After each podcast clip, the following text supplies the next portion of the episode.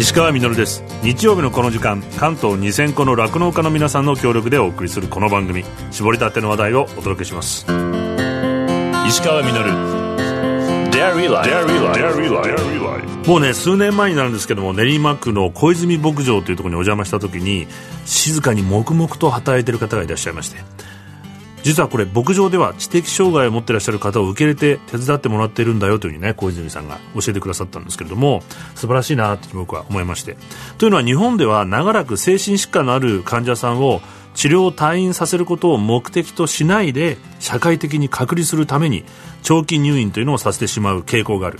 社会的入院という問題があります。そのため入院者数は28万人にも上りベッドの数は34万床あります。この数は世界全体の5分の1を占めています、まあ、これに対し共生インクルーシブな社会を目指すという取り組みのもと小泉牧場のような農業と福祉の連携農福連携というのがね今始まりつつあって期待してるんですけれどもニュージーランドには古くからこの歴史があってその中の一つインテレクチャルハンディキャップとチルドレン。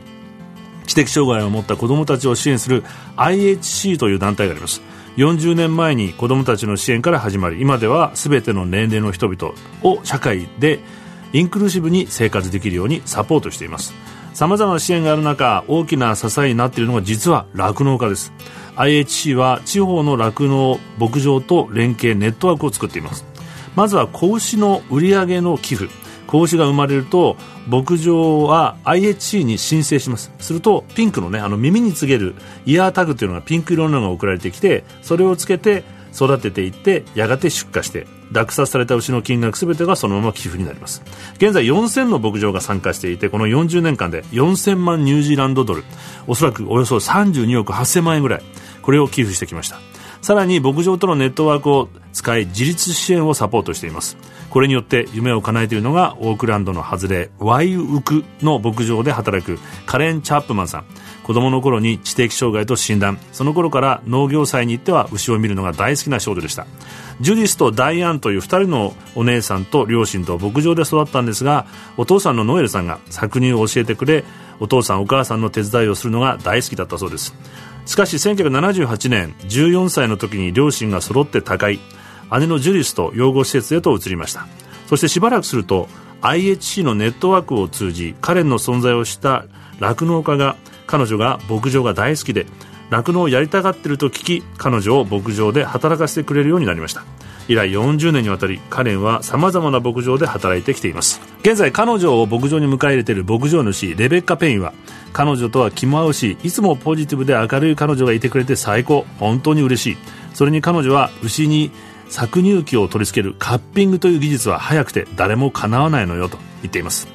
カレン・チャップマンは現在58歳 IHC の支援を受け自立して生活し牧場で働き続けてきました。私は幸せ。子供の頃の夢を諦めていないからと語っています。牧場があればまだまだ可能性未来があります。食を守るだけじゃないさまざまな人の幸せも守ることにつながると思います。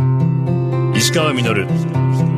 デイリーライフ。石川みがやってますデイリーライフ。今朝はこの方をゲストにお迎えしています。NPO 法人全国子ども食堂支援センター、結びへの理事、三島理恵さんです。おはようございます。おはようございます。よろしくお願いします。よろしくお願いいたします。今日こう、広島から、はい。来ていただいて、はい。ありがとうございます。とんでもありません。え、結びってじゃあ広島の団体ではないんですよね、でも。はい。あの、結びは東京に事務所がありまして、スタッフが各地に住みながら、全国の子ども食堂を応援している団体です。で、これをネットワークとしてこうつなげたのが結びへっていう団体って捉えてるんですか？そうですね。はい。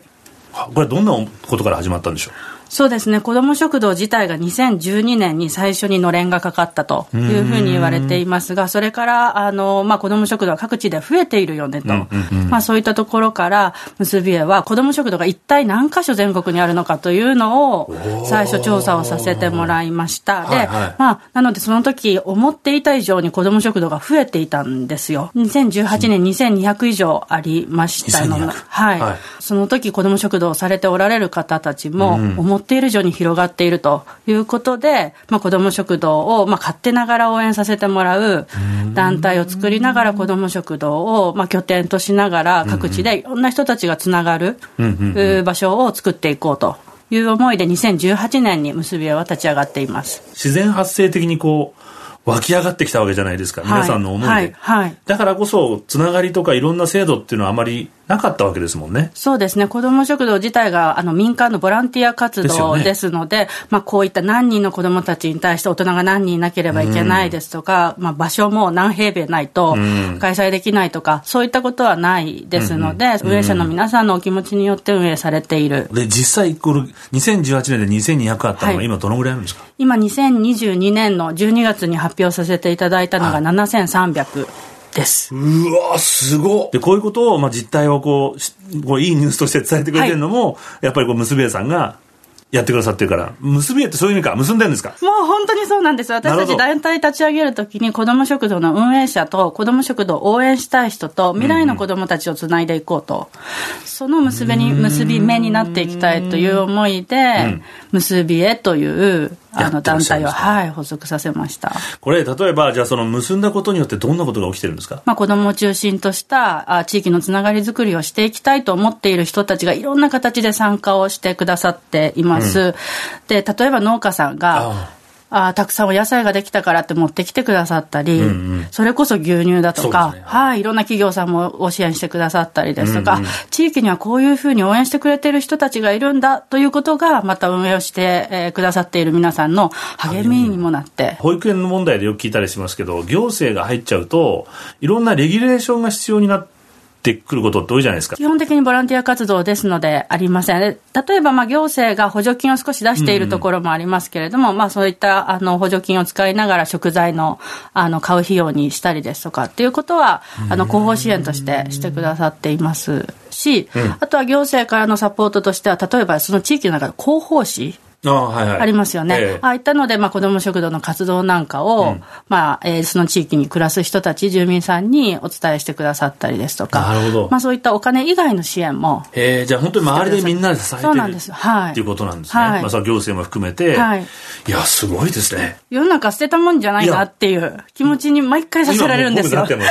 子供食堂が伝えられる時って辛い悲しいイメージがちょっと僕の中では、はい。でも実際行くとめちゃめちゃ子供たちはしゃいでて楽しかったり、本当にそうなんですよ。やっぱり子ども食堂ってまだまだ食べられない子が行くところだっていうふうに。もちろんそれもあるんでしょうけどねはい。認識がやっぱり強いと、自分が行っていい場所だってなかなか思われづらいというか、あとは大人も自分が行くことによって、えー本来だったら子供たちに提供される食事が、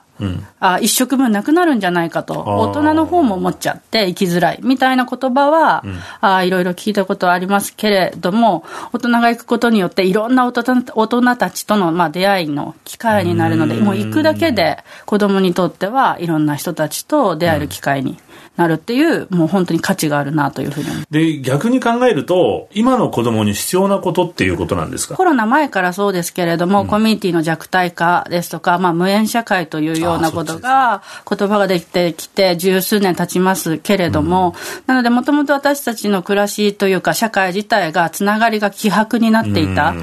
中で、まあ、コロナがさらに加速させ、という意味においては、やっぱり子どもたちがいろんな人たちと出会ったり、まあ、多様な経験をするっていうこと自体が、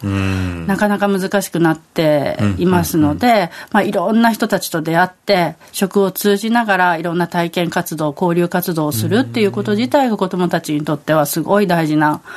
まあ機会になっています。もちろん食べ物もそうなんだけれどもそれだけじゃなくて本当に子供の居場所を作っていくっていう。はい。ことがすごく大事なテーマになってそうですね。子供の居場所もそうですけれども、運営者の皆さんが、子供食堂やっておられる方たちが、自分のためにやってるってよくおっしゃるんですよ。なるほどだから大人たちもやっぱりこう何かしたいっていうことが実現できる場所でもあるっていうのは、大人の方も孤立してるんだ。あ、子育ても今孤立する子育てとかワンペワンオペ育児とか言われたりするじゃないですか。まあそういった意味でお父さんお母さんたちもやっぱり孤立して必死でまあ子供を育てているっていう。だとすると子供と一緒にはい。若いお父さんお母さん遊び行けば年配の近所のおじさんおばさんたちもいていて、ママ友とか、パパ友とか、うん。まあ横のつながりもできたりして、ちょっとなんかこう子供のことを誰かが見てくれている間にゆっくりご飯食べる。みたいなことができたりする。やっぱり子供を中心に据えると社会が良くなりますね。そうなんですよ。子供がだから一肌買ってくれてるんじゃないかなと。思っていますでちなみに三島さんはじゃあどうしてこれをやるきっかけというか？あの私の子供はちょうど小学校1年生だったんですけれども、はい、子ども食堂にあのお伺いさせてもらった時に、うん、帰り道に子供が言ったんですよ、うん、ママ子ども食堂って楽しいねっ